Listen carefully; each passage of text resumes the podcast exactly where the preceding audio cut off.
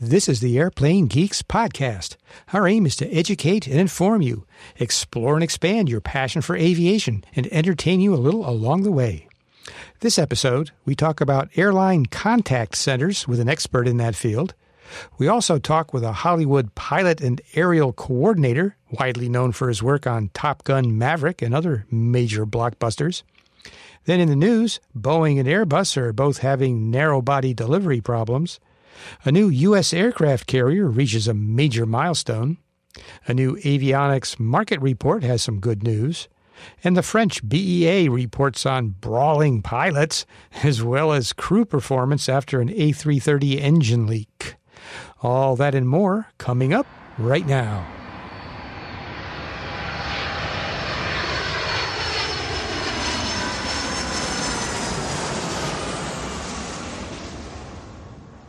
Welcome to the Airplane Geeks podcast. This is episode 714 of the show where we talk aviation. I'm Max Flight, and joining me is Max Trescott. He's host of Aviation News Talk podcast. He's a National CFI of the Year, and of course, he's an expert on learning to fly or purchase a Cirrus aircraft. Hey, it's Max, middle name just in time Trescott. I, of course, ran into traffic here this evening, but happy to be here just in time. Yes, well, we're glad you made it because uh, this episode, this week, David Vanderhoof and Rob Mark are both off, uh, engaged in other things. So we have kind of a small crew. But we do have our guest this episode. That's Justin Robbins. Now, he spent his career in customer experience and contact centers and worked at companies like Network Solutions, Intercontinental Hotels, Grizzly International, and Hershey Entertainment and Resorts. Now, Justin's true expertise is in contact center quality assurance, training and development, and workforce optimization. He's widely recognized as an expert in the field.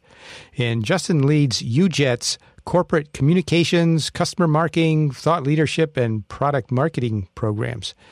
UJet is a company that provides a cloud based call center application that integrates with customer relationship management or CRM solutions.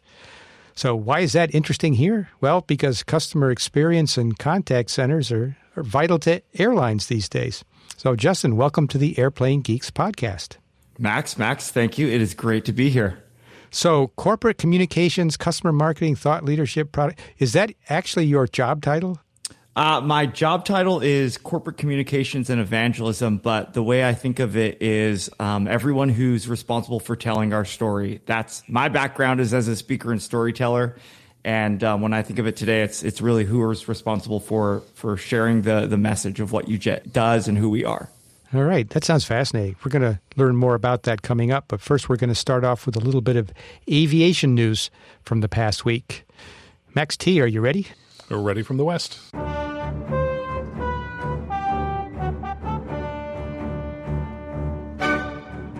Our first story, actually, it's a series of stories.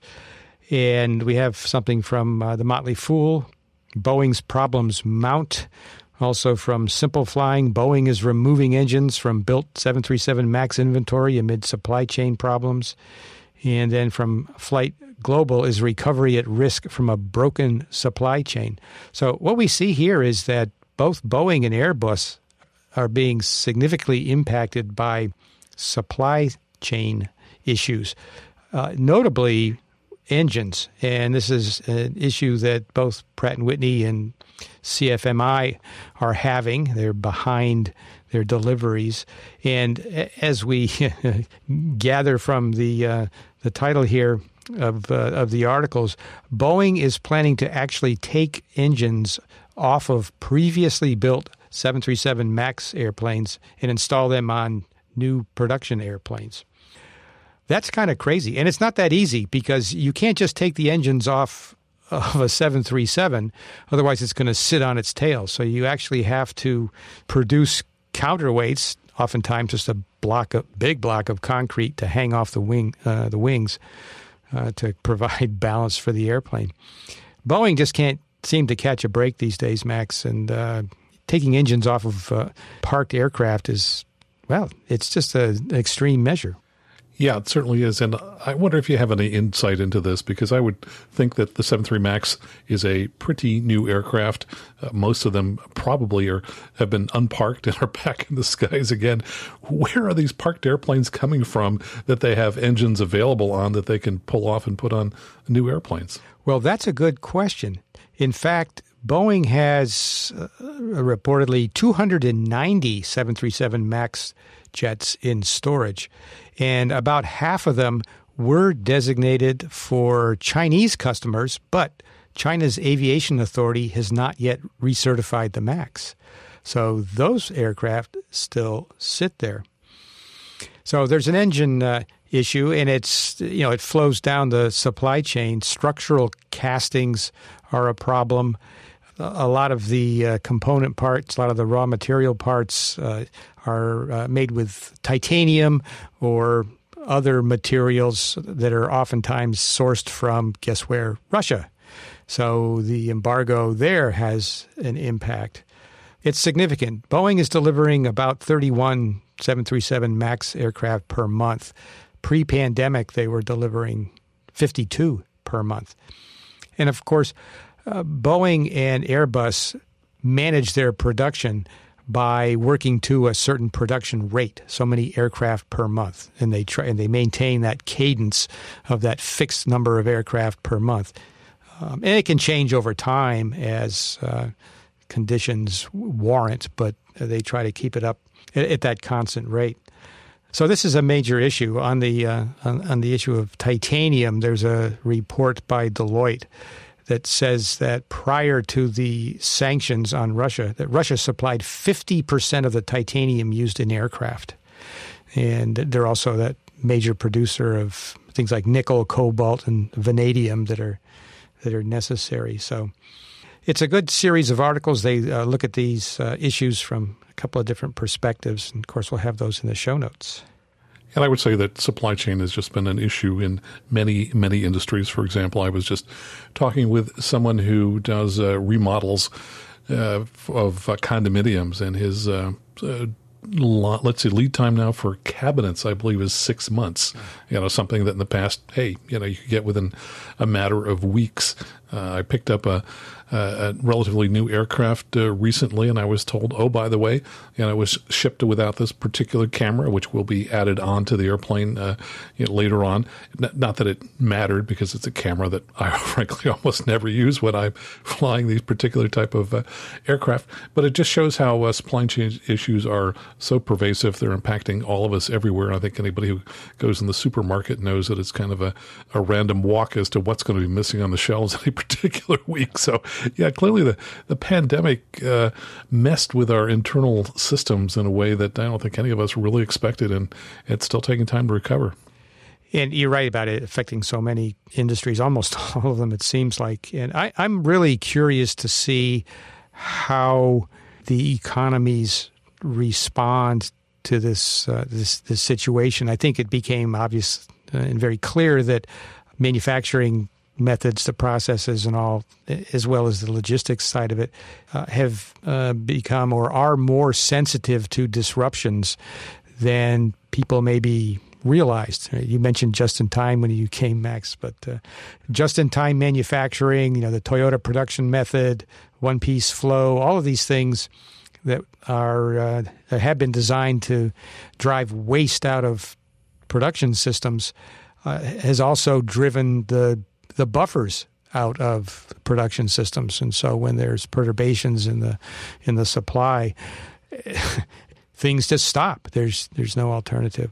Yes, for sure. We're getting more tightly coupled systems. And when you have, a, like you said, a perturbation, those tightly uh, coupled systems then reverberate throughout the entire system. And in the past, the, the extra work in process, the extra WIP that might have been piled up in a factory somewhere, hey, that became the buffer. You know, you had a couple weeks of supply sitting there, so it didn't matter if your supplier was a week late. Boy, when those buffers are gone, uh, those shortages just propagate through the entire system. So it's amazing. You look at an aircraft, and I don't know how many uh, you know parts are on the on the BOM, the bill of materials list, but probably over a hundred thousand, and you need all one hundred thousand of those parts to ship a Boeing. You know, all it takes is one piece to be missing, and you're not shipping a Boeing. You know, I just recently saw some numbers on that on the part count, and uh, I, I really hate to try to rely on my memory, but I think the 737 was in the several hundreds of thousands of different bill of material part numbers, I, I, think. And the 787, as I recall, I should really check this before I say the number, but as I recall, was over a million uh, individual part numbers. And, and of course, you know, you have something like a jet or particularly an engine. If you don't have every single one of those parts, you know, you don't have a functioning, uh, a functioning product. No, it's kind of hard to take off a 737 on just one engine. Yes. Or if an engine, well, we always used to say, you know, the, in the engine business, you could be missing one nut and that could prevent you from shipping an engine. All right, well, let's move on. And it's too bad David's not here. Uh, in uh, Stripes.com, the nation's newest aircraft carrier, the Enterprise, reaches a milestone. So, uh, this is uh, about the USS Enterprise, which is a name that's been reused many times, even in the Navy. And this is a Ford class aircraft carrier being built by Newport News Shipbuilding. And interestingly, Ava, my neighbor is a, a Navy captain who's on one of the new ships also being built and was at a Newport News for quite a while. Ah, excellent. Yeah, that's the Tidewater area of um, Virginia, which includes uh, Norfolk, for example, and uh, oh gosh, um, Williamsburg and uh, Jamestown, all that area right there, Tidewater. This thing is uh, obviously quite large, over 1,100 feet long, 100,000 tons, uh, being Ford Class 2 nuclear reactors. And the thing that I was hoping David would be able to talk about are the electromagnetic catapult.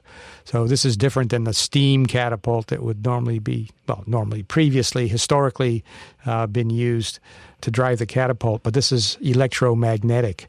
You know, that's pretty high tech. Another aspect of this aircraft carrier is that unlike uh, most prior carriers where the blueprints were all paper. Um, here they're all electronic. Uh, in fact, th- you know, 3D electronic. They call it integrated digital shipbuilding. But uh, the milestone that they're talking about, you know, I thought that'd be I was getting ready to launch or something like that. No, they've laid the keel. I guess that's the first major milestone. We have a keel for the aircraft carrier for the USS Enterprise, but these things take a long time to build because they're talking about completion expected by 2028. So, uh, you know, we talk about a lot of parts in a in a commercial airplane. Think about, you know, the bill of material for an aircraft carrier. So, 2028. And one of the changes in the, the build process, I'm not sure if it applies to this particular ship, but I've seen for other ships, they're now using modular sections, whereas in the past you would basically, you know, add part by part to uh, to a ship like the uh, the Enterprise under construction. Now they'll actually build submodules that might include uh, multiple decks, uh, a subsection, and uh, just put put some of these together, and that speeds up the process. So I'm not sure if they're doing that uh, with this, but it's interesting uh, evolution, kind of like uh, some of the uh, modular homes. Uh, you can think of that kind of technique as being used for some of the ships these days. Yeah, fascinating.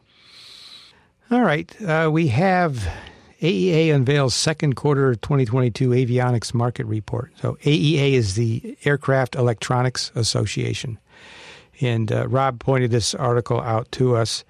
The second quarter avionics market report. It shows worldwide business and general aviation avionics sales up 11.7% for the second quarter of this year, 2022, compared to the first quarter.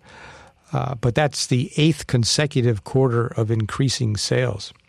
Uh, that sounds good. Now, we were talking, was it last episode, about how numbers, how statistics can be misleading depending on the time scale. So I immediately started to think about okay, so we're talking about 2022 and we're talking about the sales going up, but what do they used to be? Well, so I, I found some more numbers in the same report, actually, which says that for 2021, which was the last full year for which there's numbers, that total sales for uh, avionics was 2.367 billion dollars worldwide. Which is up 6.5% from the previous year. But the previous year, 2020, uh, the sales were down 26% from the year before. So when it looks like sales are looking healthy this year, 2021's numbers match. Well, you have to go back to about 2017 to get to the same the same level.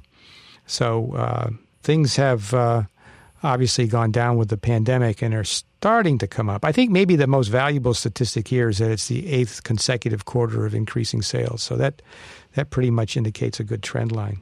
Well, there was one other thing that happened in 2020 that affected that, and that is that the requirement for ADSB out came into effect, I believe, on January 1st, 2020, which means that the prior year was just a banner year for avionics manufacturers, uh, pushing out uh, avionics into aircraft to try and beat the deadline. And so a lot of people had uh, installs that they had planned all along uh, tied into that. So if you were planning to upgrade your avionics in 2020, well, maybe you did it a year early because you had to get your ADSB done at the same time. And so that had a, a negative effect on sales in 2020. And then, of course, the pandemic came along. So yeah, 2020 definitely had uh, two things working against it, but it's good to see things bouncing back. Uh, the report for uh, general aviation aircraft sales is also just out. So for the second quarter of 2022, second quarter sales on average are up around 9 10%. It varies slightly, pistons versus uh, turboprops versus jets, but they're all actually within uh, a percentage or two of each other, which is quite surprising. Uh, so that's been a, a good upturn. Uh, and again, uh, some of the manufacturers had tough years in 2020, mostly because of the pandemic. Uh, but in general, the pandemic long term has benefited sales because a lot of people have concluded, you know what, I really don't like flying on the airlines. If I just go out and get my private pilot's license and buy an airplane, I won't have to fly on the uh, the airlines. So that really has been a big driver of uh, sales over the last 18 months.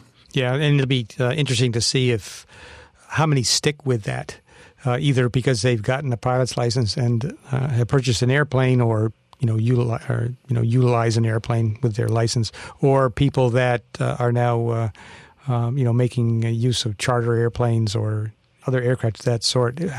Whether that that sticks or not, how much it reverts back. Yeah, and I think you're right because I think there will be some people that figure that, oh, guess what? Uh, getting a pilot's license and aircraft ownership, a little bit more work than I had anticipated. And some of those people may just kind of fall out of the process. You know, there are trade offs with everything. It's great not to have to go through TSA, but now you're going to have a whole host of other things that you need to do to manage your aircraft throughout the year and to uh, stay proficient as a pilot. So, Justin, I don't know if you can answer this or not, but uh, we, of course, talk about how economic cycles impact commercial aviation. And uh, of course, uh, you know, if you're in a peak, you know that it's there's something's going to happen, and there's going to be a recession or something and a dip. And when you're in the dip, you know it's going to get better. So you see this this cycling. It's very characteristic of the industry. In terms of your business and the customer contact center um, aspects of it, do you see impacts like that based on the, the economy, or is it pretty is it pretty steady, or do people get airlines become more interested in this topic at certain times and less interested in others? Do you see that? You do, and it, it depends on the nature of, of the contact center. So if if I'm thinking about the uh, reservations, right? In this case, where you've got consumers who the work of the contact center is based completely off of demand. It's also tied to, in some cases, revenue.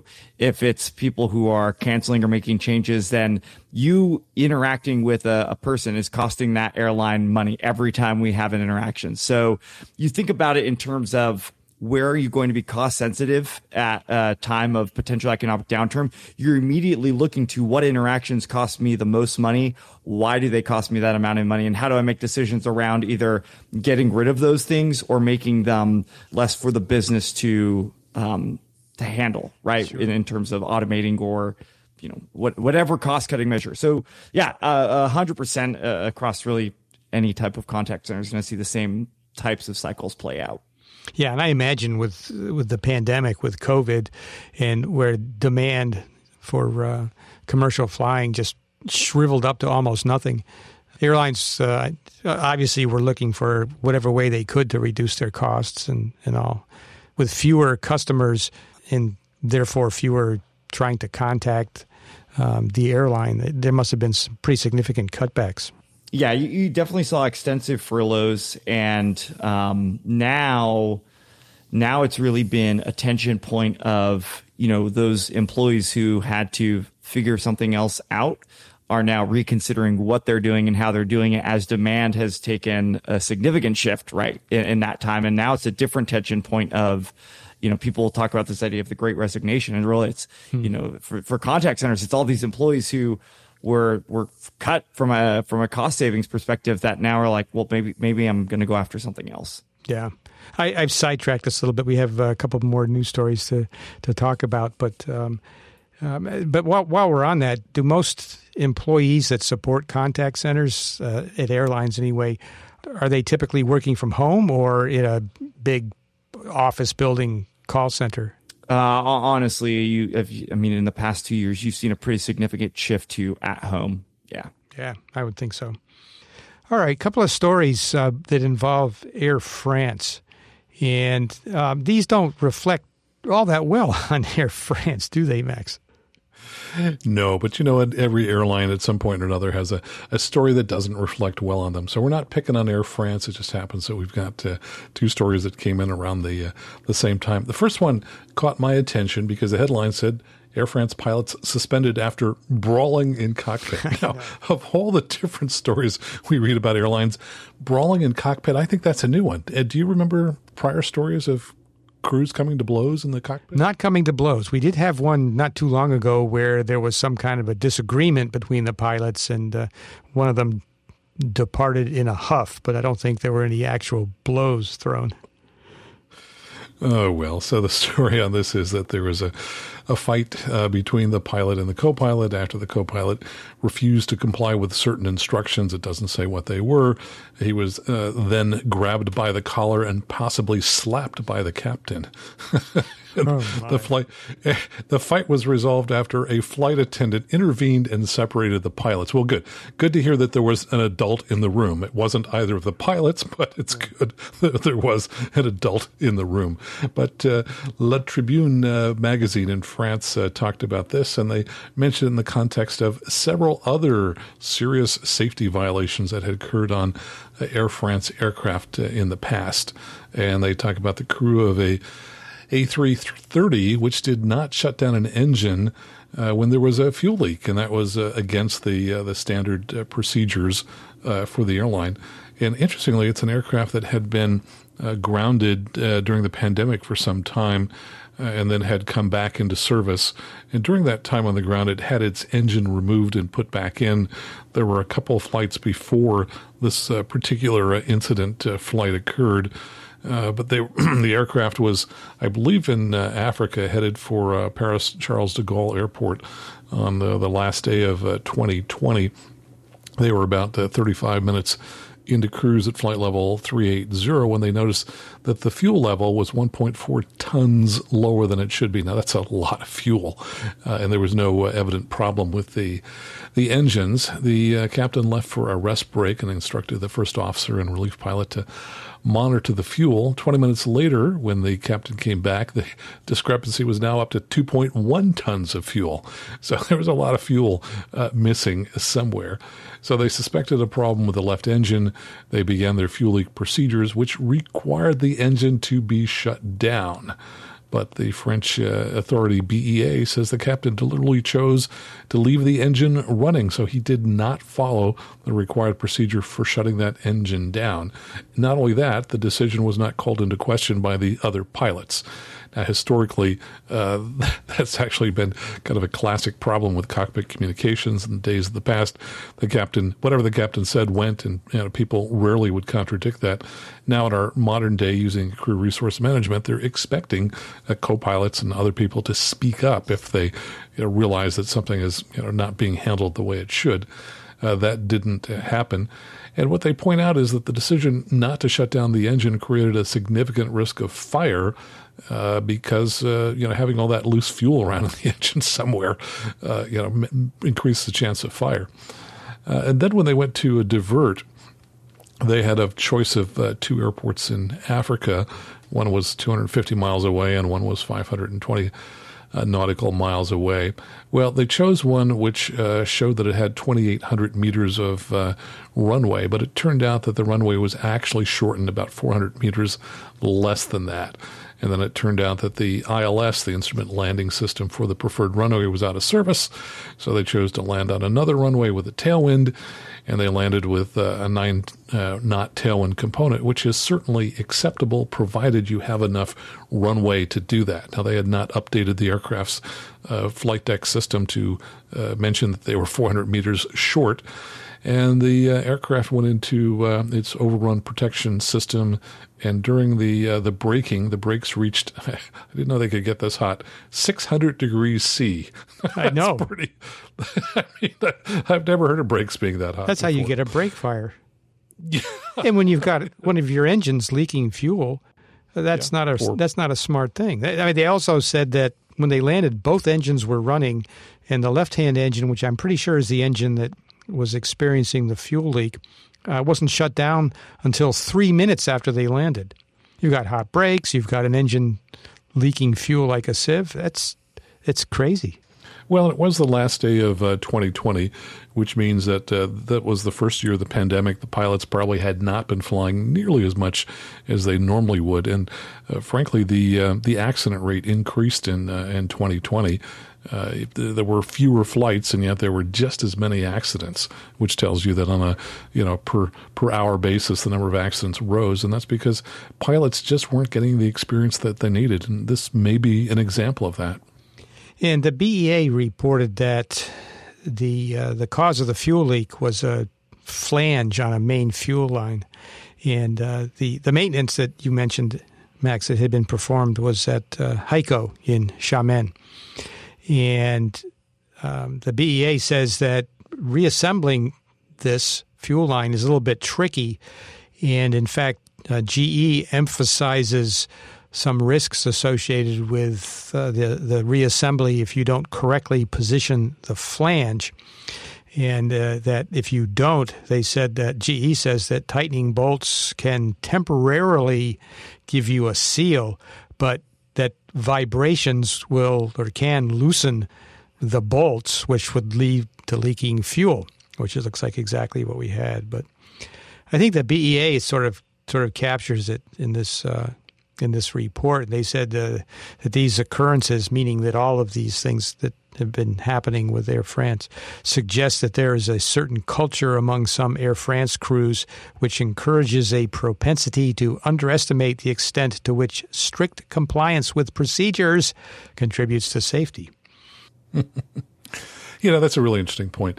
Uh, procedures are designed for a reason, and we may not fully understand why we're supposed to perform a particular step in a procedure, uh, but unless we, you know, really know something counter to uh, that and have some, uh, you know, good insight, really should follow all those uh, procedures. And there certainly have been some uh, recent instances of crews that have not followed procedures with disastrous results. There was a crew somewhere, I believe, in India which was flying a, a jet. I can't remember if it was a Boeing or an Airbus, uh, but they found themselves high and fast on final during the pandemic. And rather than go around, which they're supposed to do, the captain just said, up my controls and he did a 360.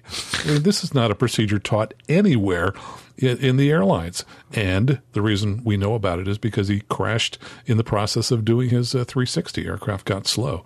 So, yeah, it's just so important that we follow our training and follow the procedures. Uh, trying to innovate on the spot, coming up with a new procedure that uh, you know is not recommended and taught, that's just a recipe for disaster.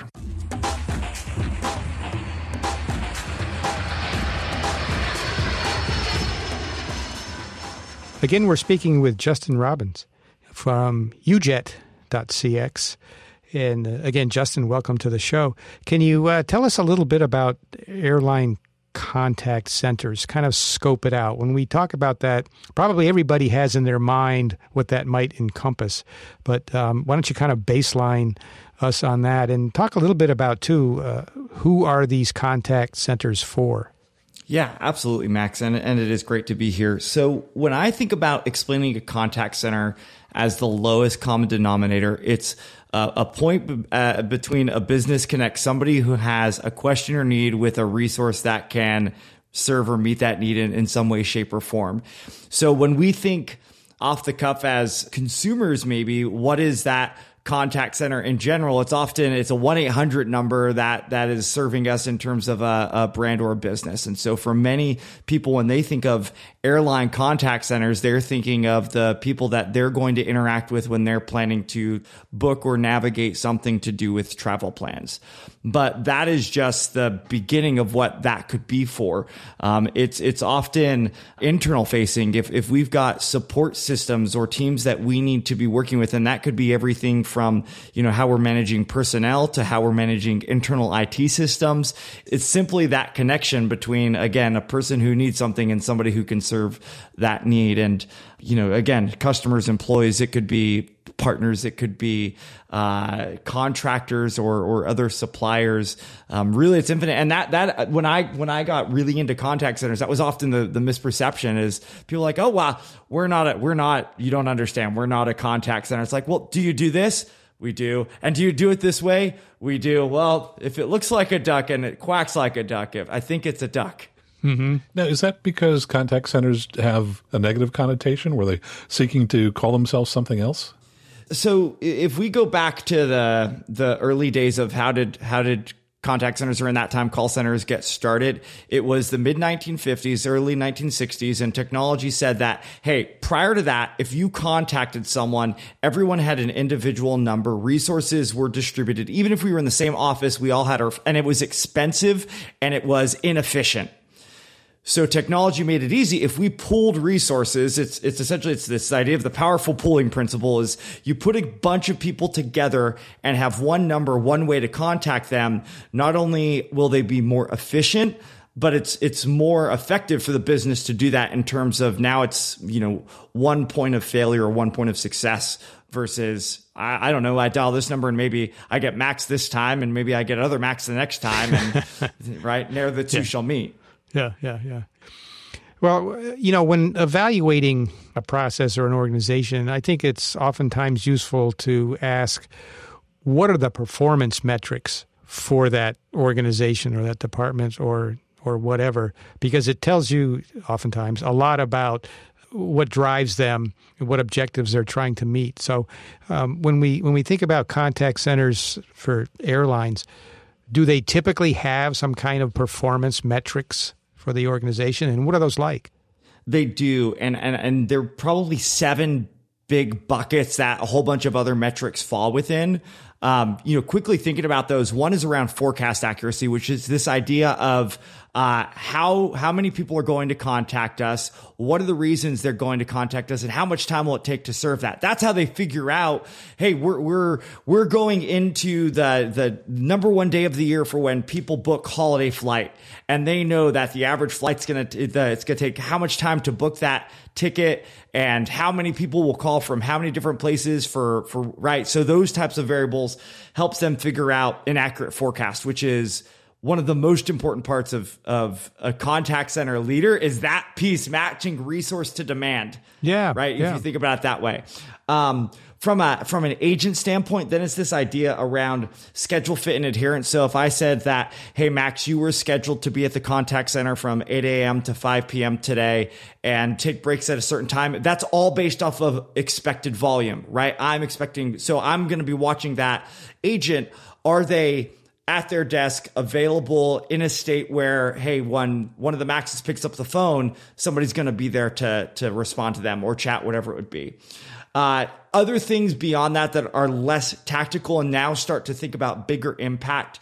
Uh, contact quality and resolution. So, uh, like a, a, common metric would be first contact resolution. Can we solve that issue for the customer the very first time that they contact us? So they're not going, if, if, if you think about the the typical traveler today maybe i'm spending some time in my airline's app i might have gone on their website i might be following you know following them on a social account I'm, there's there's all these places And so I want to make sure that I'm really, really good at understanding where they go to and how do I most effectively serve them wherever they show up with whatever need they have, right? So that it's a low friction experience. That's that's that's again one of the focuses. How do I reduce friction for that customer?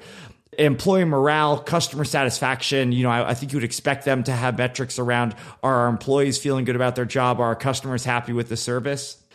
The the bigger driver, I think, for contact centers, though, often comes down to strategic value. And, and that can play out one of two ways. One is around kind of budget conformance and cost per contact, which is very kind of an old way of thinking. For people who've been in contact centers for a long time, it's like, if you get too focused on cost, it'll be at the sacrifice of the, the customer's service or, or experience. And we've seen that play out too, especially in the past two years. But then there's the broader uh, strategic impact that the contact center can have. If, if you think about the interactions that come through, whether it's a mobile app or a phone call or a chat, customers are, are talking about everything and anything. And it could be everything from, Hey, I just got off of this flight and I had a really great experience with uh, a, a flight attendant who I want to tell you about. Or, Hey, while I was sitting there, I happened to notice that one of the engines was leaking gas and maybe, maybe somebody should have done something about that right? That type of insight exists. And, and so often contact centers are very limited in their ability to, to uh, curate and act on all of that data. Yeah, that's an interesting point because as, as uh, technology has made it easier for people to give that kind of input, that kind of feedback, or have those kind of questions, or or whatever the reason is they're um, looking to contact the company. That results in it must in an enormous amount of data and how you process that data, how you tell the difference between, okay, this is an immediate problem that one of our customers have, we need to solve this now, versus um, another example could be that, okay, this is an interesting piece of feedback that we don't need to act on it maybe right now, but it's it's information that we want to collect and, and accumulate. Yeah, that and that is it the the data problem, not just within airlines, but contact centers in general. The, the data problem is typically one of two things. Either they, they know where the data exists, uh, but they can't get to it or they can't effectively interpret it. Hmm. Or the data exists in so many places, they have just a, a, a piece of the picture of what's actually happening with that customer, with that trend. And that, as you can imagine, I mean, from a broader trend standpoint, that's easy for me to to spend and look at over time. But if if I have I think about what happened to me a, a, few weeks ago. I was in a I was in Jackson, Wyoming, and you know, small regional airport. We had an issue with our aircraft, so much so that uh, tech had to be brought in from a different location, and in that time where there is, you know, an absence of information, you've now got people not just standing at the desk to talk to someone there, picking up their phone, doing things to try to find an answer. And the lag between what is happening on the ground and someone at that 1-800 number, wherever they were located, that that creates a real tension point for customer who doesn't understand why you don't have an answer for me right now about what's happening on the tarmac that I can look at. Hmm. So when I think of contact centers, I think of me contacting them. You know, it's maybe unidirectional or it's initiated from me, from the customer to the company. But is there a two way? Is there a, a push from the other direction that becomes part of the contact center function, or is that something else? So, in other words, in a case where um, a situation is arising and the airline is smart enough to to know that okay, uh, we need to get word out to our customers, or if they had that information, they would be a more satisfied customer. Uh, does that all come through the the call center function, or is that sort of a separate thing? Can and should and Matt Max, what what you just exposed is the holy grail for contact center leaders today because what they live in is a, a state of reactive management. Mm. That is by and large, they are inbound based off of all these events they have to react to.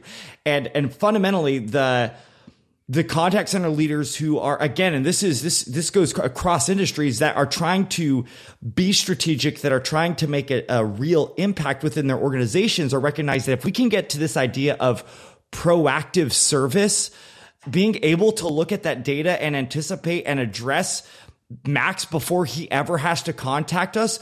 Not only does that make you feel great, but it makes us look good.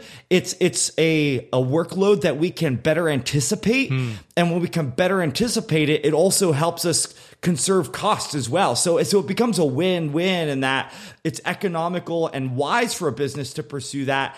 And it's it's great PR because what customer doesn't want to say, I didn't have to worry about it. They knew it was a thing before I did. Yeah, exactly. Yeah, I'm certainly enjoying the push messaging that they're doing. My latest flight, I got a text message after I had already looked up the gate that said, "Oh, guess what? The gate has changed," and I, I was headed to the wrong gate because you know that's what I read on the board before I stopped to get my you know Starbucks and snack. And you know, 15 minutes had gone by, but poof, there was text message that said, "Guess what, Max? You would have been heading in the wrong direction."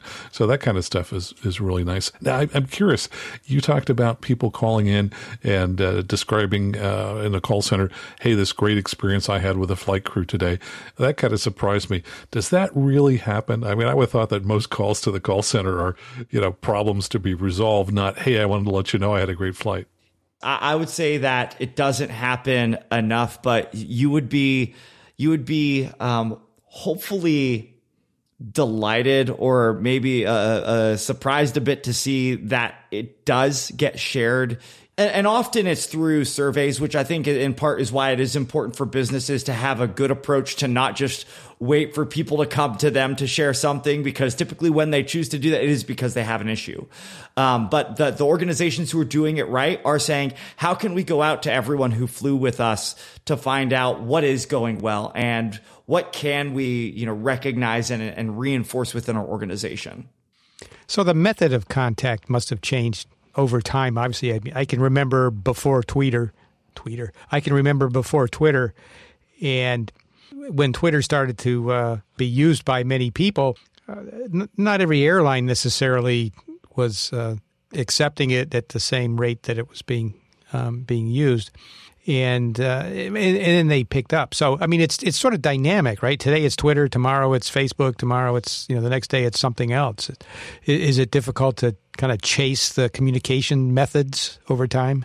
You know, here's the interesting shift that happened there. If we look up from the contact centers getting started in the, the mid 50s up until about 1995, it was nothing but phone calls, you know, back office stuff, fax, email. That was when the the pace of, of contact center evolution really started to accelerate because, you know, then we started to see email get brought in and then web based chat started to come in. And then we had the social channels come in, which it wasn't just one. It was like, you know, 400,000 of them and everyone has a different one that they want to use for a different reason. And you need to be at all of them, right?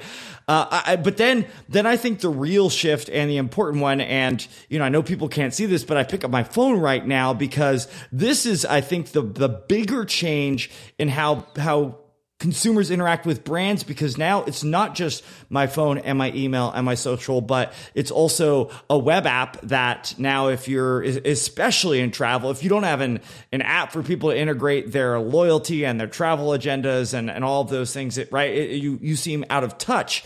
And all of those things and the general mobility of it, that I think has been the bigger trend and challenge for, for organizations is how do we reconcile not five channels or 50 channels, but how, how do we think about how all of that comes together? No matter how many there are, you're going to use more than one. And we've got to get really, really good to that point earlier. If I'm going to ever proactively serve you, forget that. If I'm going to reactively serve you well, I've got to have a really clear kind of single view on who you are, where you've been, and where you might want to go. And you need to be able to respond to those changes, right? You don't want to have to rebuild the back end when some communication medium or method comes along. Well, and that that it often was this this Frankenstein approach because again, same channel for 50 years, the technology that was built to support it was that, and, and then it's like, okay, we're going to introduce one channel, that's fine. We're going to add on us uh, technology to handle email, but then wait, another one in two years, another one in six months, and businesses. I mean, no business can burden the amount of technical debt that that type of you know velocity of change uh, created, and so you know to to use the point of you know in, in aircraft, like the plane is shuttering now. That's that's where most of these organizations are at. Things have been past end of life. It's not doing the job that that it's intended to, and that's why for us as as customers with so many brands, we feel that, right? We feel that shaking of this is not connected. It's like they don't actually understand me. I'm having to repeat myself 18 times. There's got to be a better way, right? Got to be a better way. I'm, I'm curious. You've brought up uh, the proliferation we have of ways to communicate. Do you have recommendations for customers who are traveling and they've got to reach their airline? Are there times when it's better to use Twitter, time when it's better to use the phone? Uh, do you have any general recommendations as to you know, how to choose which method to contact your airline? So I and as a researcher, what I've seen is, I mean, by and large, we we want to help ourselves, right? We want to self serve. And I think the the biggest roulette game that we play as travelers is not knowing which method is going to get us the fastest response. And you know, I've seen um, th- there was actually one air- airline in the past who they on their their Twitter page, one that you know really was in the the spotlight, would actually have a real time uh, thing that changed on their Twitter that said, "Hey, we're currently responding to all tweets in this amount of minutes or seconds," but most most channels don't do that and most brands don't do that but what i what i think is ideal here uh, to the point of like I should be able to go into my app and I should be able to see from my airline, hey, if I'm going to call in, this is probably how much time it would be. If I want to chat right now, this is how much time it would be. That level of visibility, most, most businesses aren't providing to their customers today. That's where I think we should put the pressure. You know, Max, where to, to get to your question of if I'm a consumer right now, and a brand doesn't respond, respond to me in my most preferred channel, I make it visible. I usually do go to social media because that to me is an escalation channel hmm. because I tried something else and it didn't work. So now maybe if I call you out on it, you'll try to save face for me. Yeah, I imagine some people, you know, who, who are maybe frantic to get to a solution will will try multiple channels um, at once. You know, I'll tweet it. I'll you know I'll, I'll send them an email. I'll do this. I'll do this. Absolutely. Yeah. It, it absolutely. And, and, this this also creates a, a, tension point for contact center leads who like, if I introduce a new channel, hey, last time I did that, somebody told me I was going to have fewer contacts, and all it did was create another path for people to try to get to me at the same time. Yes. We don't have that problem if if we get service right. The reality is though, most of us don't get service right. And so we add more channels and we just create, you know, another tangle in an already really knotted situation. Hmm. So one of the things I guess that uh, UJet is uh, has been uh, doing is uh, bringing the cloud to to this whole uh, whole topic. Maybe you can tell us a little bit about what's different about that, what value, what does the cloud bring to this uh, concept? Yeah, and it's and it's not even just the cloud, right? So so if we think about why did why did businesses start moving to the the cloud over the past you know decade or two? Uh, it, it, was really a part about infrastructure. It was part about taking costs that were typically you know capex and moving them to to operating expenses. It, it you know the the idea of sub- subscription services makes it easier for me to to you know pay for some of these things and and flex up and down you know that that was kind of the original attraction of the cloud. Is like hey if i don't have all these servers on site it's now a better situation for me in terms of management and you know some of the it things associated with that. What happened initially as businesses did that is they just took all of those on-prem technologies and they just they just took the servers off of the you know the airlines headquarters and they put them in in a closet you know down the road from Max Trescott. It's that's that's kind of what they did. The two challenges that we've thought about in terms of um, this problem at UJet was a what is the the tension point that's falling short for the the modern consumer, and uh, a big part of it is that that piece around mobility and not not just the fact that you know my expectation of service is is sitting here in my pocket anytime but but to that point it's like if customers are using apps to interact with the brand, yeah, they probably do expect that if I'm going to want to call or chat or interact, whatever it is with that brand, like there it is in their app. And yes, I should be able to see how much time I'm going to wait between those interactions, right? So, so that, that was part of our, our founder's vision initially is like, how do we, how do we really think about that, that mobile consumer? The thing that got me excited as a contact center, a former, you know, contact center leader and as a, just a, a, a data junkie is, that fundamental problem of you've got all these systems that want to store data on their own. Every technology company tries to be an IP company, right? They want to get all of this data because of what they can do with that data. UJet approached it from the standpoint of look, most businesses, or if I'm an airline, I've, I've typically got a source of truth that's my CRM. And the, the data if it's within my CRM, I shouldn't try to create that data somewhere else. I should look directly within that CRM and a write whatever I'm learning, put that information directly there, but also then pull all my information from that because then I don't have delays in having to go from other systems. I don't have to try to reconcile whose his, you know whose version of the truth is right, and and that for us was a distinct difference that other other you know, people that, that we would compete against, they didn't take that approach. And so when we talk to businesses about how do you make sure your information secure, you know, we've got a great story around data security because we don't store, you know, any personally identifiable information in, in our system. We're, we're putting it there. And then that enables us to this service point of, uh, it's not another knot right now. It's the first, how do we actually start to untangle it so that we see one, one piece of thread there? So uh, we've seen that recently um, Delta Airlines signed a contract or a deal with uh, Amazon Web Services, AWS. They're, they're trying to uh, improve their level of customer service and support, I guess. What are the things that uh, a, a Delta Airlines or, or someone else should be thinking about when they're contemplating making a move like that?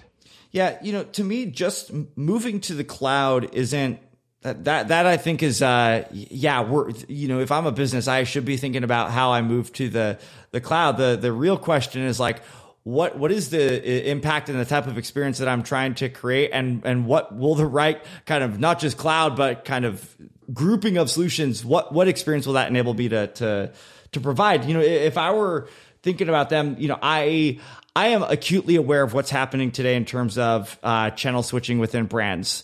Uh, there's there's a piece of research that's going to come out, you know, shortly after uh, we've released this podcast. That you know what what we've found that the types of self service channels that businesses are putting out for consumers today are not cutting it. Most most consumers are frustrated or find that the the self service channels in particular, which you know, airlines they want to do that for for for many reasons. Have have customers self serve. Uh, you know, there was there was one stat uh, one statistic that we had that I think it was about eighty percent of people said that their interactions with automation chatbots uh, increased their frustration, and it was another high percentage who said it was just a waste of time. Wow. You know, so so I I think that someone saying that, hey, we're going to do cloud transformation is one thing, but being very aware of there's lots of businesses that have moved to the cloud and all that they did was take a disjointed, complicated experience and now that's sitting on the cloud. Hmm. So, so thinking about those channels and, and as we talked about earlier, that, that I think is, you know, kind of a, a key part, part of this. Um, the, the other thing that I is personal to me as a, as, you know, someone who, who, who does travel with that airline is, you know, what is the potential for this to actually create um, a greater weight and greater complexity for me uh, because my issue doesn't get resolved and you know there's a number of things that could you know cause that to happen but now i do have to move to another channel or i'm trying to get service in a way that's just not supported today. That that i think is the bigger tension point of this. Moving to the cloud is not that's not just the the resolution there. It's really thinking about where are people really wanting to interact in and does it all pull the data together? That that to me is the like the geekiest way that i think about this this from a contact center standpoint is like do, do you actually get good data? Because most contact center leaders i would i, I would talk to would say no they they don't. Hmm. so when uh, UJet is when you guys are talking to uh, potential customers for of your company, what are you offering? What is the value that you're providing? Are you coming into, say, an airline and saying, you know, okay, so you have something in place now, but we can replace it with something that's uh, completely different and and offers much more value to the to you and to your customers, or is it uh, incremental improving uh, what the airline has now? What does UJet come with? Yeah, you know, th- there's a couple things that we hear often from our customers and, and part of it comes down to what is the what is the pain that that particular business is feeling the most in that moment? And the typical things that we hear you know one is often around just overall uh, reliability of the the technology that they're using today, and and that reliability can fall short in a couple ways. It might just be a matter of a, a system outage to the point of being on the cloud. Just because you're on the cloud actually creates, you know, in some cases more risk for uh, servers to go down, and now customers can't get through to your contact center. Um, so that that from us from a core ability standpoint is to make sure that that doesn't happen, that you've got a platform that has a level of redundancy built in that, hey, if, if something happens over in the west part of the US or the, it doesn't matter, right? We've, we've built redundancy into that. Um, what's interesting for us for businesses who need to make big changes. And so if you think that, hey, for the past, you know, two years, my demand was, was down. And so I, I scaled back my infrastructure and now I've got just great, awesome, explosive, exponential growth. Uh, the ability for businesses to scale and have it sustained in the same way it would if you had a hundred agents or if you had a thousand or if you had 10,000 agents. That's one of the things that we've been able to deliver and demonstrate is that that just general ability to to flex up and down with your business as, as you see growth going on there. Um, but I mean, honestly, like there's lots of things that I get excited about from uh, hey, these are core tenants, but the biggest thing to me goes back to the this idea of being purpose built for the CRM, which which I think is how how contact centers are now able to address the fundamental reason that service goes wrong isn't every day because of an outage. When an outage goes out, you know, it's it's noticeable. Uh, it's it's probably in the news. It's a big deal for people. Uh, the bigger problem for why do businesses struggle with customer experiences? Because they don't get the little things right consistently. And they don't get the little things right consistently because whoever that agent is can't actually see all of the information that they need or they're they're acting off of old data. They thought the runway was really you know 2400 feet when it was only 2000 right? Whatever the situation was be that that exact same thing that you know some of the points you guys were calling out eh, as we talked about the news that same thing is happening with contact centers. You know, a majority of the interactions that they're having with customers. And so that to me is why it's so important and why when businesses look at UJet, they recognize this is actually going to enable us to pull our channels together in one place to see data from one source of truth. And then they know interaction after interaction after interaction, it's going to be that consistent, predictable experience that's how you scale success. It's not through one heroic thing, it's that showing up in every interaction. What kind of resources do the agents have? Uh, they must have um, scripts, or do they have uh, systems where they can put in, you know, start to put in keywords as they're parsing the the the request from the from the customer, and it, it presents. The, you know, how does that work? What what do they have to work with the agents? Yeah, you'll see them navigating a, a, variety of different systems. Last time I did the research on this, the average agent was was in seven different tools to handle one customer interaction. Wow. I was I was speaking to someone the other day who said they said one of the the businesses they worked with had seventy tools that uh, an agent could potentially go into, and the the challenge with that as with anything is if i start my initial onboarding is you know on average say six weeks. And in those six weeks i'm learning technologies but i'm also learning hey here's our process around a new reservation. Here's how we do cancellations. Here's how we do you know if somebody needs to change their flight. All of those types of things. And maybe there's a knowledge base so a tool that i can go to for information. Maybe it's a binder. Maybe it's my notes from training.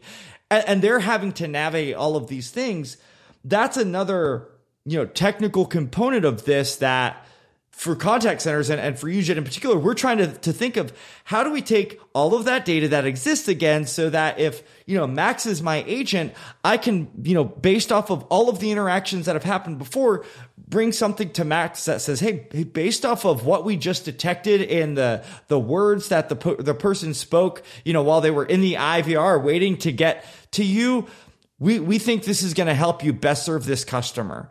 And and so that type of intelligence, that, and that's part of where you know contact centers are seeing AI play a bigger role. Yeah, that's is, where I was going to ask. Right? About, yeah. How do you help agents, you know, better understand and serve customers? It's fascinating. So, where do you think this is uh, is going? What does the future look like for contact centers? Yeah, you know, so we we are going to see more and more get automated. I think that's uh, you know, and, and there's lots of opinions on that for better or worse um, we are going to see more and more automation. And I think there's two big drivers of that. One is we are, by and large, people, we do want to help ourselves, right? I, I, most of us are wired that way. And so when done right, it actually does drive better satisfaction and engagement. I love when I get the notification, like I don't waste my time in line. I don't pick up the phone. I go right in my app and I find the next flight. If I know that we're delayed, that's easy. I love doing that. When it doesn't work, yeah, then I get frustrated. So, so I think helping customers help themselves is, is going to be a key part of the automation story. And of course, there's going to be cost benefits. Here's the thing that we alluded to it earlier, but this is the bigger, if we think about what's going to happen in five or 10 years from now, if we get this right with data, we are going to be able to better predict not just that uh, you know, Max T, you, you gave the example of, hey, your gate changed and you got this reactive text message, which is awesome, but it was reactive, right? What would have been even more interesting is what data points does the airline have available to before that gate change ever even has to happen to make some pre decisions and be able to be proactively thinking about what's coming up next. Or maybe they're able to see, hey, this is the third weekend of June. And every year for the past 10 years, Max has booked a trip with us the third weekend of June.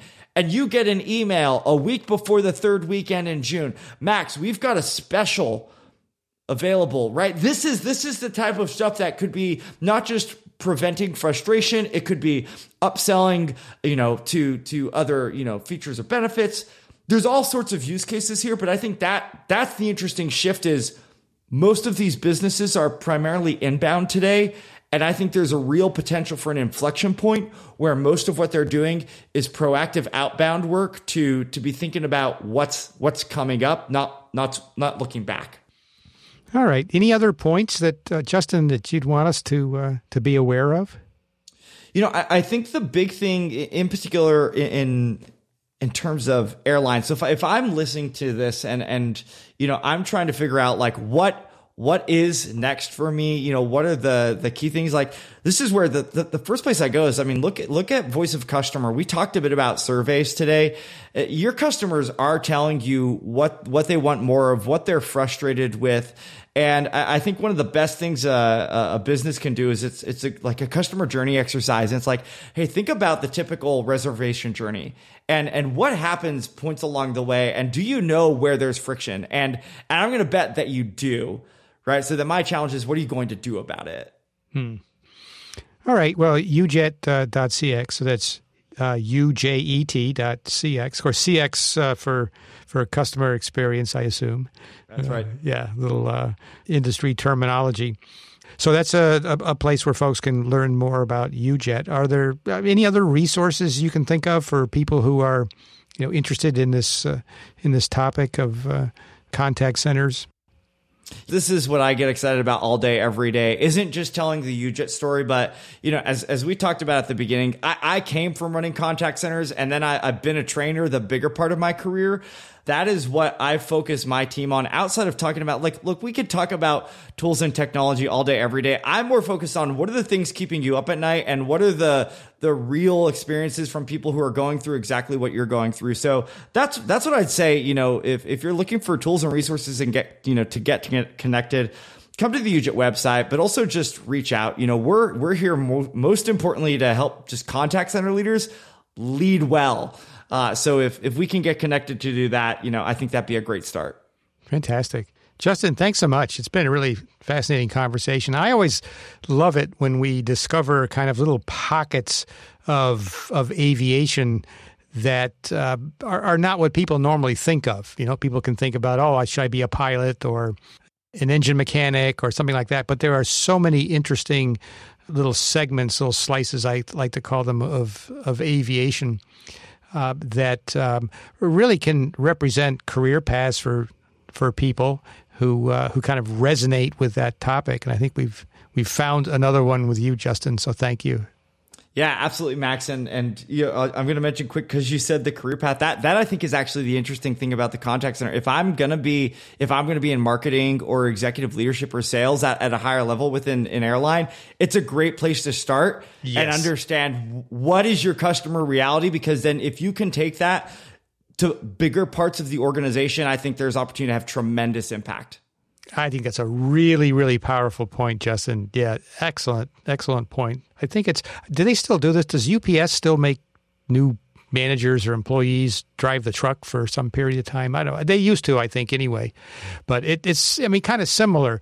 Is that if you're going to come into a company, if you want a, a career in an industry, understanding the fundamentals, and particularly with respect to the customer, the actual external customer, is is just invaluable in your personal development as you you know as you progress through your career. So I think that's uh, that's a really good point. Yeah, absolutely, Justin.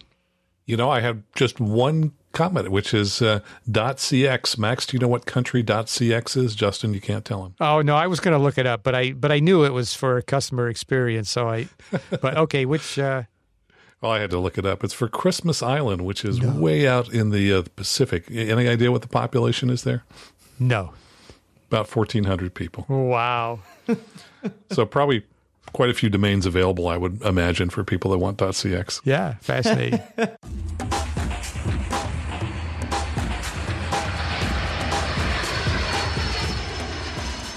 Justin really does have a lot of passion there. You can really feel it, can't you?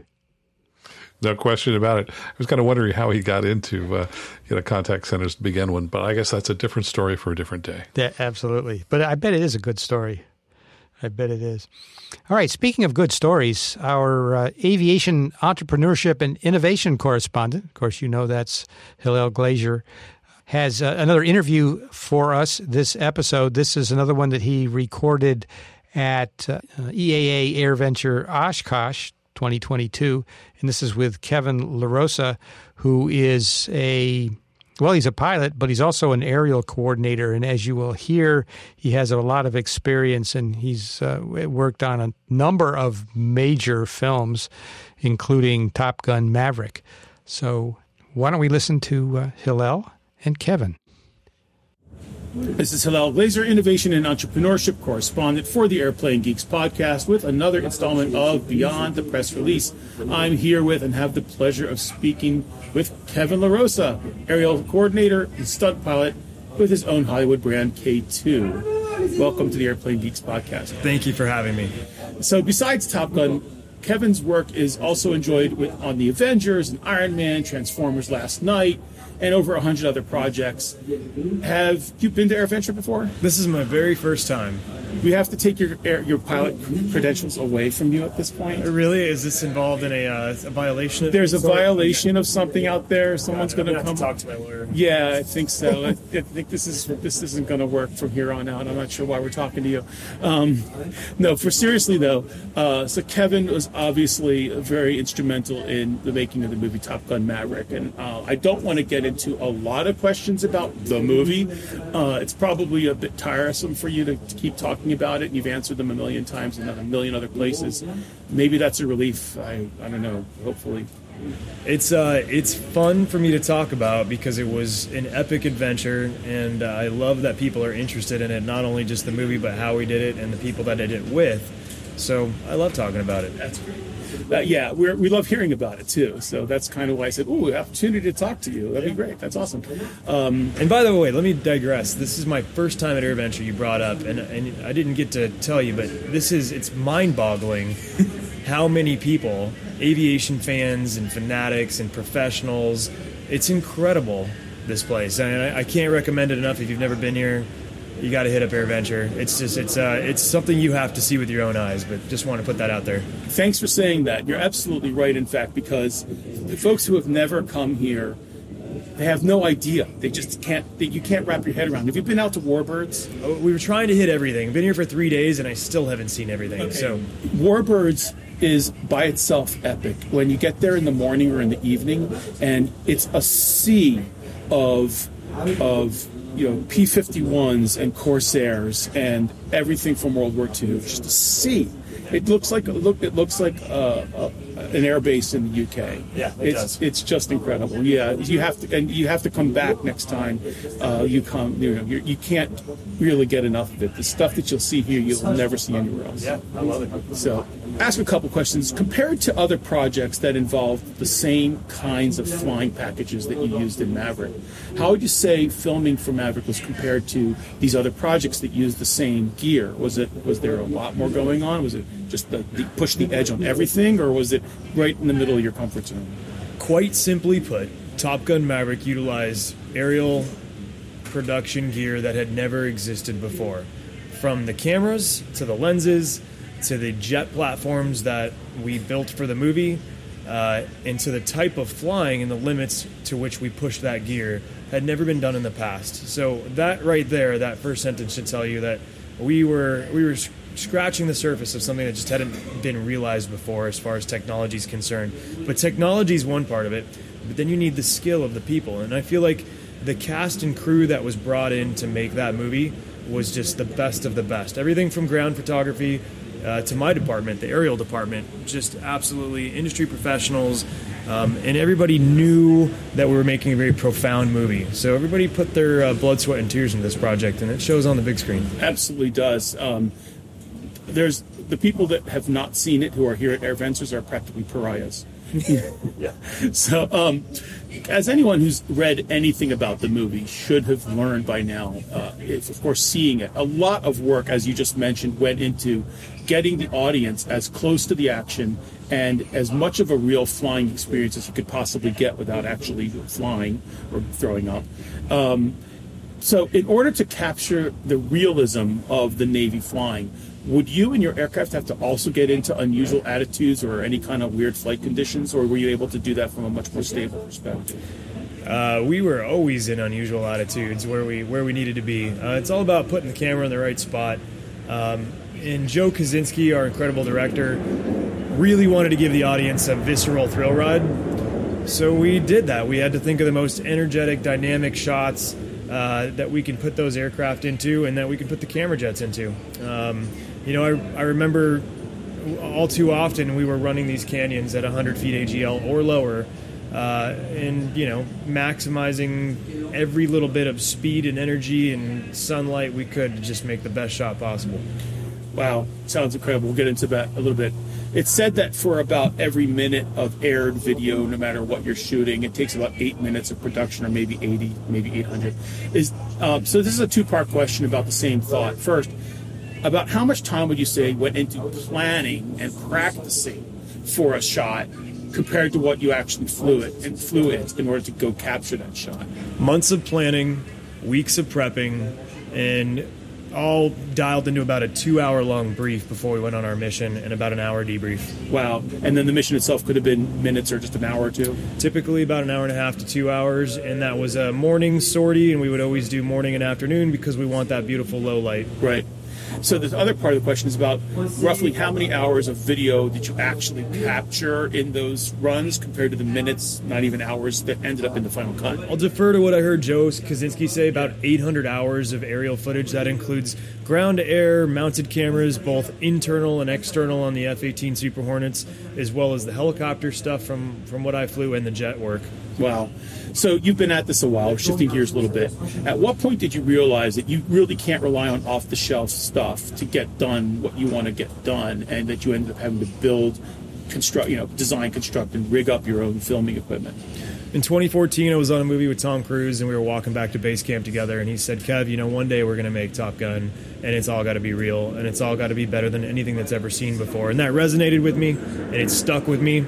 Um, and in 2016, I made a rendering of a new jet that I wanted to create, which eventually became the Cinejet, uh, thanks to some great partners that I brought in, the Patriot Jet team, as well as Helinet and Shotover. Uh, and that was the first jet that we put to use on the movie that allowed us to tell that epic story. Um, I knew from 2014 when Tom told me that that we didn't have the right tools yet. We had older technology that was partially stabilized and didn't have the ability to carry the newest camera and lens. Um, so we went to work trying to figure out how to make that happen. And uh, luckily, with those partners I mentioned, we built some pretty great platforms, including another jet called the Phenom, which is a business jet, Phenom 300. Uh, my good friend Jonathan Spano owns that and built it into a camera jet, again, for the movie Top Gun. And I basically had you know the helicopter and two jets at my disposal to choose the right job and the right mission for each individual platform. Um, the, they all have their pros and cons, but I knew back then we needed that type of technology. So, can you provide maybe, since this is obviously an audio podcast and uh, our, we have a lot of airplane geeks who listen to it, for a sense of uh, tangibility, what were the kind of challenges that um, you had that you couldn't do? What, what, was, that? What was the problems that Tom Cruise said that's not going to work for the next thing we want to do? So, what would, what be something that wouldn't work that you were, you got it to work this time, but what you had before just wasn't going to cut it? Like what kind of example? Uh, I think the energy uh, in which we wanted to fly and put that camera, you know, in a semi-stabilized system in the old Learjets and uh, you know the periscope systems that were used, you couldn't rock the controls. You couldn't yank those jets around without tumbling the camera or making the image look unstable. So we needed a gimbal that could sit on the front of a jet and get in there and let us fly hard to stay in formation next to the F-18s that were performing these maneuvers and not tumble and be stabilized and be able to hold the best cameras. And that was the Shotover gimbal that we chose and became heavily modified to be able to fly on jets. Um, so that was something we recognized. We just needed to get the audience closer to the action and a better quality image. And Shotover was the gimbal that the new technology went into, the Sony Venice camera that we used and the Fujinon lenses. Um, but then we needed the jet platforms. And the L39, although a little underpowered, is a great performer. And it, it's very maneuverable, have great visibility, and it got me in places we couldn't get before. Yeah, there are a bunch of those out here in the Warbird area. There's a lot of them, you know, and they're such great airplanes. They're super reliable. Um, you know, they're a little underpowered for what we want but it's an energy momentum airplane in my opinion. Um, I was able to fly in form with the F-18s when that was required, and I was also able to help sell speed in differential platforms. Typically, we're always having them light the burners and rip by camera anyway, so that was just a great way to show the speed of the aircraft. Now, I noticed in your uh, website that the, um, the gimbal's hanging off the nose more or less, or just on in front of the main, the, in front of the nose gear, right? Um, did that create any kind of limitations on how many G's you could pull and turn out the rate, turn rates, or anything like that? It sure did, yeah. So there was two different testing phases: one for the structural limits of the jet and the camera mount on the nose, the other for the actual gimbal. Um, the limitations that were put in place were 350 knots and 3 Gs. That's what I was limited to, and we were there all the time. Um, to get to 350 knots in the L39 with the camera, usually that's only going to happen in a dive. That's not sustained level flight.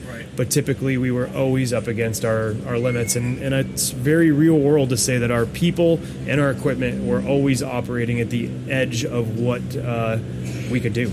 So, do you, um, with your designs and uh, what you've already created, is that now something that you sell or license to other cinematographers, or they're not interested in, or you have no read to, or is you know it's pretty incredible what you're able to do with that. Oh, thank you. No, I think I, I think the platforms that we use and have available to us are are uh, they're sort of one-offs that we tend to modernize, and every so years, many years, you know, we're going to try to build the next best jet. Um, I know there's a lot of people that are getting more into jet photography as technology gets better and more readily available. Um, I've been doing jet to jet photography for approximately 15 years. Um, and I think it's a little bit more about the, the individual and less about the technology. You know, there's a skill set and experience uh, that comes with being able to coordinate and direct and be able to put those aerial shoots together and fly them. Um, there's a lot better jet pilots than me. There's there's L39 pilots that have eons more experience than I do um, in those aircraft. My little niche skill set is flying the camera platform, understanding angles and light and backlighting and camera movement and, and compression. That's I think where I excel as a pilot, an aviator, and and film you know storyteller. But now that you've exposed the world to what's possible, do you see demand for that kind of capability growing? Yeah, actually, that's a good segue into this next movie, Devotion, that comes out in, in Thanksgiving. And I think when I got the call to work on that movie with my Glen, my friend Glen Powell's uh, one of the mains in it, um, it was hey, we know what you guys did on Top Gun Maverick, and we want that same vibe, we want that same realism and practical stunt flying in Devotion. So to answer your question, yeah, I think there's a profound interest in the motion picture business to go real, practical flying. CGI is fantastic and technology is great, and it's when used properly to enhance real photography. I think that's what the audience loves. Knowing what they're watching on the big screen is actually real flying, real pilots, real G's. Um, and if there's CGI enhancements, to me, that's acceptable versus full CGI aircraft, which is obviously against what I do for a living. Yeah, well, hopefully, uh, as far as the uh, Av Geek universe is concerned, uh, Maverick will have caused the world to want more aviation films and real, realistic. We all certainly hope that's the case. Sell a lot of them here at Oshkosh. What kind of things did you learn shooting Maverick that you then applied to Devotion? There was a couple of year gap in there between the filming of the two Yeah. uh, movies. So, what kind of? You have any examples of things? Oh, okay, we know going next time we're going to do this, or or oh, this is so much easier now that we've done it before. Kind of any kind of lessons? Well, there was technology updates. You know, t- Shotover made some updates to the camera gimbal for better stabilization, better GPS signal. We made some enhancements to the Cinejet uh, as far as the operating station and and uh, the controls in the back for the aerial director of photography who's operating the camera. And I and I got to point that out is that in an aerial coordinator capacity, I am in charge of the aerials, but when I go into my camera pilot capacity, I'm only doing half the work. The other gentleman that's with me, typically it's Michael Fitzmaurice or David Nowell. Those are the ones that are actually operating the gimbal, composing the shot. So it's really a 50-50 thing when I'm flying the camera birds. Um, but we did we did learn lessons. You know, it's it's also interesting when new technology is sometimes when you're using it, you see things you didn't even know it was capable of. And I think on Top Gun Maverick that happened. We'd go do something and go, wow, I've never seen that before. I've never seen one shoot it that way before. We took all those cool menu items that we dreamt up or learned on Top Gun and we applied them to Devotion and did some cool stuff there. Well, that's a lot better than having the "What's it doing now" effect. Yeah, absolutely. I can tell you on Devotion, uh, the director J.D. Dillard had a, a dream shot of just staring into the engine cowling of a Corsair, um, just putting the audience right up against this, the hub, basically in flight. Um, and we built a new camera that mounted on the back of the L39. It wasn't stabilized; it was hard mounted, but the L39 is a very smooth airframe flying jet. Um, and we would put those Corsairs right behind us. So there was a couple new toys and new things we did on Devotion that we didn't have on Top Gun. Well, I know all, all of the geeks that I know are really keen on seeing Devotion and knowing that you're you're part of the you know you were the same role that in Devotion as you did in Maverick is Same same camera operator too, Michael Fitzmaurice, the aerial director of photography. So basically, your same Top Gun team rolling into Devotion. okay. So now you're just making it easy to go do it. Um, so besides flying planes with cameras under them, um, what other kind of services do you and K2 or Cinejet provide? Uh, well, Cinejet's purely just a tool in the shed uh, of the aircraft that I have available to me to use on, on my productions. Um, in a big, giant, encompassing 30,000 foot view down as an aerial coordinator, uh, you know, I'm in charge of the budgeting of the aerials and bringing together the team and the right tools to do the job, the right camera assets or picture ships, the FAA, you know, permissions and uh, the ATC coordinations. That's my main job to make sure that productions come to me with the creative and we give them kind of a turnkey service to make it happen. Uh, safe legally and obviously make it look better than ever. Yeah, uh, we skipped your bio earlier because we can all read about that. But uh, this, for the sake of those that are not going to do the reading, and you've been doing this since you were like 12, so if that's almost accurate, if not actually accurate. So, um, and you're, you're no longer 12. So, No, no, it's, I'm getting old. yeah, oh, yeah, sure. Um, but the uh, but so you've got a lot of experience that you can you know do all this stuff in just. I'm I'm lucky that I was a second generation aerial coordinator and stunt pilot, so I got to grow up on movie sets watching my dad do it. I learned a lot of valuable lessons, learned a lot of insight. He's one of my idols, so is Clay Lacy and some other very prominent aviation figures. Um, but I think I've just gotten a lot of lessons that I've applied to what I am today. I've known since a young age that I was going to be an aviator, wanted to be a pilot, but I wanted to be this. I wanted to be an aerial coordinator and motion picture pilot since I was a little kid. Um, you know, the funny thing is, my parents tell me they, they knew it from me when I was a young age too. Most people fly little hand toys and model airplanes and make noise, and I flew with a video camera in my hand, taking pictures of another airplane. Like that was my dream from being a kid. Awesome. So many listeners also listen to the other podcasts that you've been on and read publications that you've been in. We've heard some fun stories about shooting, the approach to the carrier and the, the COs, like you got a little faster, closer. Um, do you have any uh, other fun stories that you can share that's not that one because you've told it a hundred times? uh, yeah, you know, new technology lessons learned. There's a really fun one I like. Uh, there's a particular sequence in Top Gun Maverick where uh, there's a jet that G's out. Somebody goes into G-LOC, right? I don't know if that's a spoiler or not. Maybe I just did. But um, to to to film that, um, we had an F-18 doing a slow dive to the ground, and we wanted to film it practically, like everything in Top Gun. So I needed to stick the camera jet behind this F-18 that was doing this beautiful slow roll towards the Earth. Um, and to do that, we figured out the best way to enter it was basically to bunt, or we'd both push over together and get the deck angle we wanted. Then he would start executing the roll, and I'd basically keep the Phenom. We used the Phenom on that particular sequence uh, right in between his wake. So he was rolling around in front of me, and I kind of stuck right in the center of where his center point would be. Um, when we first did that, the, the, the Phenom's a cool business jet. It's got leather seats and a cool mini bar, and we'd always have Red Bulls and coffee and stuff in the back. And we're not used to that kind of luxury. So the first time I pushed that Phenom over behind that F-18 and went to the negative G limit, everything emptied itself. And I remember being drenched with ice water and you know, you're in the middle of the move and I'm tucked into an F 18, so, you know, we're not going to abort for that. but I remember uh, there was a moment of floating ice cubes in water, and uh, we learned some lessons there about how to prep the Phenom to do high performance flying. It's funny, one of your regulars. It sounded like that. Yeah. that was well timed, thank you. Um, one of our regulars actually flew a Phenom until very recently. He's a business jet fractional type of guy. So. Yep. Um, so you'd probably get a kick out of that. So we, we all know that Hollywood career isn't exactly all roses and cash in hand, but uh, you sure make it look like you're living the dream. So are you, as much as it seems like, like really living the dream? uh, I love the flying. Um, I love that every job is different, and I love turning storyboards into reality, and I love seeing the audience react when they see aviation on the big screen. From an aviation lover, when the world is excited about aviation or something, that is really fun for me. Um, I'll tell you that uh, the job is uh, feast or famines, right? So a lot of times there's very there's a lot of work, and sometimes it's slow. And I try to use those slow times to balance my life and be with family. Um, the drawback to the job is sometimes we travel a lot. We go away for months at a time. We travel around the world. So the schedule is sporadic. It's hard to plan vacations. You really have to have a love for the business because uh, the quality of life, you end up being best friends with a lot of people you work with and, and travel with them. Um, and you don't have a lot of time to really just take off and go do what you want to do. When you get the call for something exciting, you really got to try to find a way to make it avail- yourself available. Yeah, I mean, there's there's that side of the world, um, you know, the, the flying and the and the all of the production pieces of it and the adventure, I'm sure, is very appealing. And despite how hard it is, I'm sure there's plenty of people who'd like to live vicariously through you.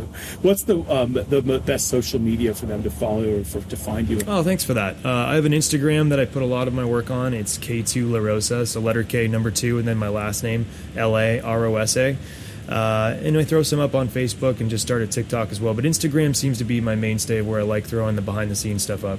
In the off chance that this interview ends up in the hands of someone with enough money and interest, time to throw your way, what's the best way to actually contact you and to get a hold of you to do some work and and to see examples. Sure, yeah. I mean, you could DM me on uh, Instagram, but if you want to email me, it's a really easy email. It's K2, letter K, number two, at kevinlarosa.com. Is there anything else you'd like our listeners to know that we haven't covered, or you're like, you're like why didn't you ask me about this? No, you know, I I guess uh, for me, I'm just I try to be down to earth. I love aviation through and through, and I love that I get to do filmmaking too. Uh, if you ever see me or you want to reach out with some questions, I try to make time for as many people as I can. Uh, I love sharing the experiences that I've that I've gotten to do, and if someone has an interest in this business and I could help them understand how to do it, or if they want to do it, that's fun for me too. Could you throw out the uh, web address again for us? Uh, for uh, for just your, your, your website? Yeah, uh, website's uh, I think it's just www.k2larosa.com. So we'll have that also in the show notes, along with other information for them to get a hold of you and to see stuff online. So we'll make sure that's all in the show notes. But um, it's uh, again, once again, thanks for taking the time to speak Airplane Geeks podcast at AirVenture. It's been my pleasure. Thanks for having me on. Thanks a lot, Kevin.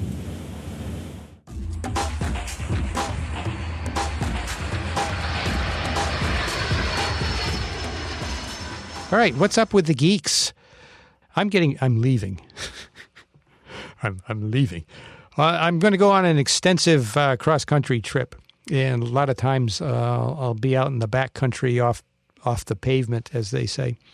So what we've done is we have recorded, pre-recorded a number of interviews with uh, some really fascinating guests, and we'll be uh, putting those into the feed in the coming weeks. Now, sometimes we may be, or I may be, at a place that has internet. Um, and uh, on a Monday when we usually record, and we'll get the whole gang together. And other times um, that may not be possible, so we'll just uh, put the interview into the feed. So, in the next, well, in the upcoming weeks, just be aware that uh, you may see some format changes, but we want to keep bringing you great content. And uh, we've been really busy recording uh, interviews with a number of interesting aviation folks. So that's my What's Up with the Geeks. Max Trescott, what's up with you? Boy, busy, busy, busy, busy. I mean, I think everyone knows that summer is the busiest time for GA flying. Uh, the days are long. People try and fit as many flight lessons in as possible. Uh, and I've certainly been experiencing that. So it's been tough sometimes just finding a day off. Uh, but I've had a couple trips, which trips are always interesting and got to break things up a little bit and, uh, you know, add some, uh, you know, it's just variety to the, to the mix. So I'm just back uh, a week ago from a trip to Knoxville where I went to help a new owner bring his Vision Jet back to California. So um, there was kind of something interesting in terms of not the flight back, but the getting to uh, to Knoxville uh, from California. There are no nonstops to uh, Knoxville. You have to change flights somewhere. So I've been to Knoxville. Oh man, a dozen or more times over the last few years, and most of the time I end up changing in Dallas Fort Worth. Sometimes it's Atlanta, Charlotte, or Denver are the places that I've changed. And I would say that uh, it seems like at least half those flights something you know goes wrong. Uh, it usually it ends up me getting in extremely late. You know, sometimes in the wee hour of the morning, and of course then I have to wake up on East Coast time. So when I get up, you know, at seven o'clock East Coast time, it's still four o'clock, but I got in really late. It's just not fun. Uh, and so what I did this time, I, I came up with a, a different solution that I'm going to recommend to listeners. Um, I have found the one flight a day from San Francisco to Nashville. And I thought, you know what? I like direct flights and I don't mind driving. And so I flew to Nashville, drove two and a half hours, and ended up getting in a couple hours before I normally would get in. And it was a beautiful drive and it was relaxing. So Wonderful. I think I'm going to use that strategy more in the future. I've always tried to go for uh, nonstop flights because I just, I really abhor the, you know, the boarding process and all the, you know, pulling the stuff out of the overhead and doing it again. So I just don't like having to do uh, connecting flights. So I'll see if I can uh, work that strategy more in the future. And yeah, I think for um, you know, destinations that are, I'll just pick a number five hours away. It's like, you know what, I'd almost rather drive than, than fly anyway. Uh, and so I'm just trying to apply this strategy to avoid connecting flights in the future. But I do have a trip coming up to uh, New Jersey sometime within the, the next week or two, bringing a relatively new, just a couple year old uh, Turbo 206 back across the country with a client of mine who just uh, bought it. So that will be fun. I lived in New Jersey for about seven years, so it'll be fun to get back in the state there and uh, just got to see some of the old stomping grounds. The airport I'll be going into is not terribly far from uh, the two airports that I used to uh, fly out of. So mm. that should be a fun trip. And of course, I'm going to bring the uh, the GoPro cameras. I've uh, put together my my Go bag. It's actually my GoPro bag, which has three cameras and uh, all the cables and recording equipment that uh, that I need. So I'll probably be doing some videos for Patreon supporters, the people that support the Aviation News Talk show. So that should be fun. Great. I'm curious, how do you get connected with clients that want to have you accompany them or ferry their plane back? Or is that a trade secret that you don't want to talk about? no, I think it's just mostly uh, word of mouth. This one's unusual in that it's a 206. Uh, 90% or more of the time, it's a Cirrus aircraft that I'm bringing back. And I just, since I spend almost all my time teaching in Cirrus, people know me for that and know that I do these flights across the country.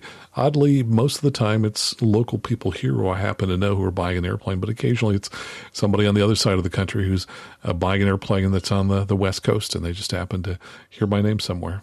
Wow. Well, if I buy a Cirrus at some point in the future, I'll call on you to uh, help me out. Give me Well, good. Buy one on the opposite end of the country, so I'll have a good yeah. long flight. I mean, don't don't buy one close to you. That's no fun. No, no, far away is better. All right, we'll just mention one uh, piece of listener mail. This came in from Jacob. He sent a link, he said, to a website he found online. Has interesting facts about our friends at the Boeing Company. And this is top 10 things you probably don't know about Boeing. And it, there's also a video in that piece, uh, which is 15 things you you didn't know about Boeing. So uh, some of them are, are overlapping, but maybe this is where I saw the number of uh, the part count in the different airplanes. You know, it might have been in here that I saw that. Interesting. It is. I just found it. You did? So, Oh. uh, 787 Dreamliner, approximately 2.3 million parts. Whoa, even more than I said. 737 only has 400,000 parts. That's just mind blowing. That's just Yeah, it is. totally, totally mind blowing. Yeah, but there's some interesting things in there. There's some things that uh, a lot of people will, especially those who follow Boeing closely, will will be aware of. But there are some things that weren't known by me. Uh, for, and then just some some trivia that's kind of fun, like the number of switches in the cockpit of a 747. Apparently, there are 365 switches in the cockpit of a 747. 365. That's just mind blowing. That is so sad. I often tell folks that with the Vision Jet that what I love about the layout is that there are so few switches. And I think when the 747 was built, the engineering mentality at the time was, "Hey, there's an empty little blank space we can put a switch there," a switch. and they just you know filled up the entire uh, cockpit. Whereas uh, with the Vision Jet, the philosophy was. For a switch to become a switch, it had to earn the right to be a switch. And so virtually all the switches are now uh, touchscreen uh, things that you access through a, a common panel. And that just cleans up the layout so much that uh, the cockpit from the pilot seat looks more like a luxury car where you've got uh, you know things that are in front of you that then kind of flow down uh, between the two uh, seats, kind of like center console, and you don't have uh, every, every corner of the airplane just cluttered up with switches. So I, I thought it was a really great design philosophy. Does a glass cockpit provide um, lower maintenance costs or you know less opportunity for breakage or things to to go wrong? I don't have any statistics on that. My gut instinct is yes, uh, simply because I see so few failures in new aircraft. I would say the failure that I used to see most commonly in the older aircraft that I flew all the time before the glass cockpits were electrical system failures of one kind or another. And boy, these these almost never occur in the newer airplanes. Plus, the newer airplanes have redundant electrical systems anyway. So if, even if one happened, you have a have a backup system. So yeah, I would say that the uh, the MTBF, uh, you know, the mean time between failure has to be better on the new glass cockpit aircraft. And I would imagine that the parts count is also lower because so many of the things that were you know separate dials and switches are just integrated within one subsystem. You know, one glass display. Yeah, makes sense. All right. Well, we want to thank you for listening to the Airplane Geeks podcast. We want to thank our, our guest this episode. That was Justin Robbins from ujet.cx, ujet.cx. Check them out. Uh, we really appreciate uh, Justin coming on the show. And you can find us at airplanegeeks.com. The show notes for this episode, well, of course, we have a permanent redirect link that's easy to remember if you're trying to find the show notes. So that's airplanegeeks.com slash 714. Our email address is thegeeks at airplanegeeks.com. All right. So, Max, anything closing? Oh, I would just say anybody who is uh, interested in getting in touch with me or listening to my general aviation safety related podcast, Aviation News Talk, just head out to aviationnewstalk.com. If you want to send an email, just click on contact at the top of the page. Cool. And I'm Max Flight. You can find me at 30,000feet.com and uh, just check out that. You can, if you uh, would like to, there's an aviation podcast directory there. Actually, there's a separate URL that redirects to my 30,000 feet site, which is, guess what? aviationpodcastdirectory.com. So that's easy to remember. Hopefully that link still works. I haven't checked that in a while. Probably should. So please join us next time as we talk aviation on the Airplane Geeks podcast. Bye, everybody. Keep the blue side up. And thanks for listening.